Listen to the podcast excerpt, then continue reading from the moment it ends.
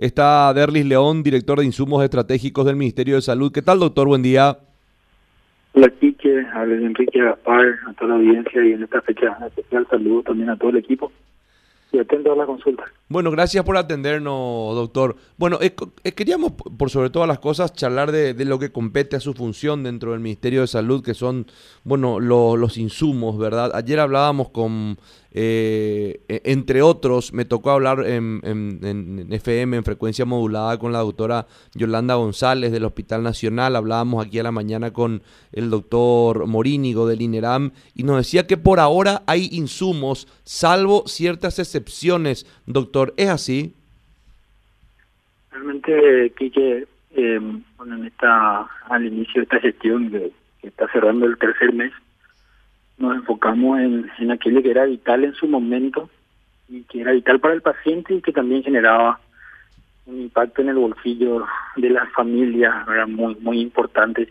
No, si nos acordamos un poquito de, de sedantes y relajantes que eran vitales para el cuidado de los pacientes como el midazolam, la tracuria y otras drogas y de esa fecha hoy eh, pudimos eh, pudimos tener continuidad en la producción y también garantizar eh, la siguiente semana porque esta esta continuidad en, los primeros meses la teníamos asegurado inclusive llegábamos a 24 o 48 horas y era un día a día hoy tenemos un poco más de tiempo en, en la previsibilidad de la provisión de, estos sedantes relajantes y también eh, están llegando otros ítems eh, como eh, te cito dos o tres antibióticos.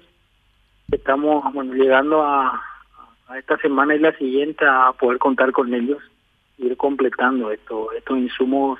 Si podemos hablar de un de un listado para el cuidado de pacientes COVID sin descuidar los demás eh, las demás patologías estamos también con licitaciones cerradas para los oncológicos, también por lo que tenga que ver con la parte cardiovascular y otro tema que es el tema del oxígeno, el tema del oxígeno que se ha quintuplicado el consumo y que también es un gran desafío garantizar la, la provisión. Ahora, doctor, el tema del, del, oxígeno, eh, si bien se habló mucho al respecto, pero hoy por hoy, o sea, hoy en fecha 4, si vamos a estar en el minuto que vivimos, eh, hoy el oxígeno digamos que eh, escasea más de lo que fue en su momento el atracurio y midazolam? El oxígeno, eh, día, eh, a ver, la situación es, es, difícil del oxígeno porque hay una situación puntual aquí. Una de nuestras proveedoras de oxígeno y una de nuestras principales proveedoras de oxígeno no produce oxígeno local. En su momento, en licitaciones anteriores, ha concursado y ha ganado pero eh, la provisión se basaba en la compra de los productores locales, que son otras cuatro empresas, o la importación.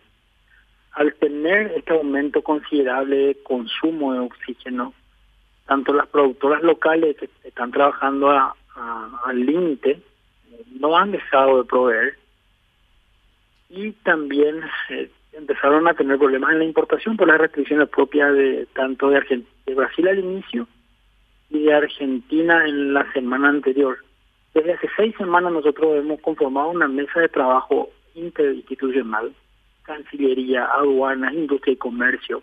Han, eh, han salido a luz decretos que reglamentaban la exportación de oxígeno para garantizar eh, la, eh, la distribución local y también hemos trabajado para destrabar estas, estos inconvenientes en países en, nuestros países limítrofes, tanto en Brasil como en Argentina. Y ese es el día a día del oxígeno. Para darte números, eh, solamente la semana anterior se ha trabajado a través de Cancillería para la liberación de 400 toneladas para uno de los proveedores locales acá, que, es Linde Praxair, y también se ha conseguido hace 15 días atrás la liberación de 200 toneladas de importación de Brasil. Y y ese va a ser el escenario por el inconveniente que te comenté al inicio. Una de nuestras mayores proveedoras, una de cada cuatro hospitales que provee la empresa la oxígeno, es, eh, es importadora, no produce oxígeno local. Bueno, tenemos contratos abiertos con esta empresa y, y vamos a seguir de esta manera trabajando con ella. Hemos hecho otro tipo de acciones, también hemos tomado otro tipo de acciones en los últimos 15 días, inclusive contratar empresas productoras locales paraguayas aquí ante esta situación en tu empresa y poner en riesgo eh, la provisión de los hospitales que tienen eh, ganados en sus contratos. Ahora, el del oxígeno está difícil, eh, está muy difícil, pero bueno, ese es el escenario. Ahora, doctor, ¿qué pasa con la planta de oxígeno de ACEPAR? están trabajando, la capacidad de producción de oxígeno líquido es de 6.000 metros cúbicos al día.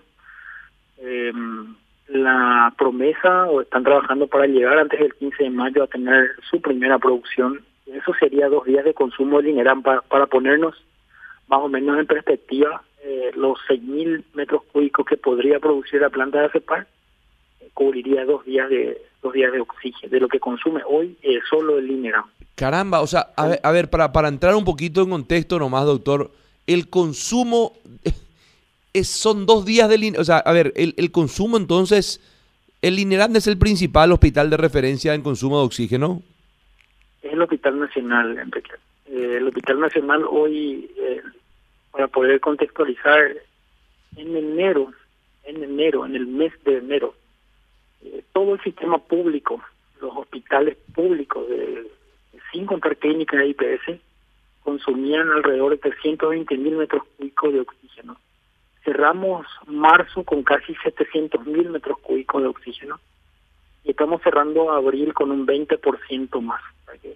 Creemos que también la capacidad instalada eh, eh, de, cama o de lo que podamos ampliar iría alrededor de un 30% más con los nuevos pabellones que se van a habilitar, que son creo que algo así como 140 camas. Y bueno, creemos que, que la proyección va a llegar a, a los 900 mil metros cúbicos por mes.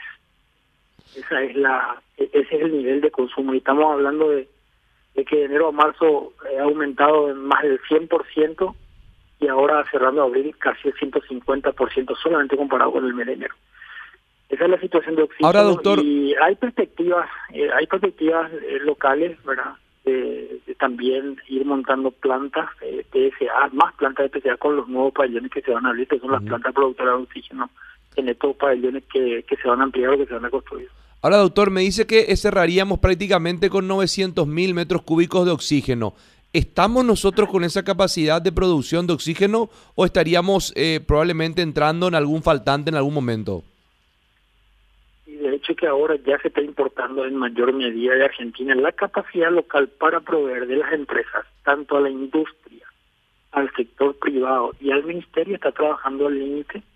Inclusive con eso nuestra capacidad local ya nos está exigiendo, le está exigiendo a las empresas importar volúmenes importantes de oxígeno. Tanto de Brasil, que hoy va a ser probablemente, y va a seguir siendo por la situación epidemiológica de Brasil, creo que está estancada y está mostrando algún tipo de desaceleración, entonces no, va a dar oportunidad a tener una mayor flexibilidad en la importación, porque Argentina ahora está empezando a subir y creo que vamos a tener lo mismo inconveniente en la importación desde Argentina. Entonces, esa es la situación, esa es la situación actual. Doctor, ¿hay remdesivir en los hospitales? Nosotros incluimos en un llamado, una compra de excepción ahora.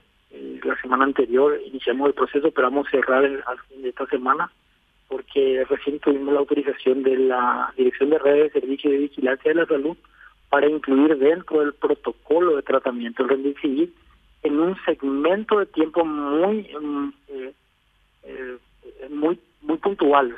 nosotros no podemos, eh, para hablar un poquito en qué momento tenemos que incluir decidir en el tratamiento, en el contexto del tratamiento del paciente. Es entre el día séptimo y el día décimo del inicio de los síntomas.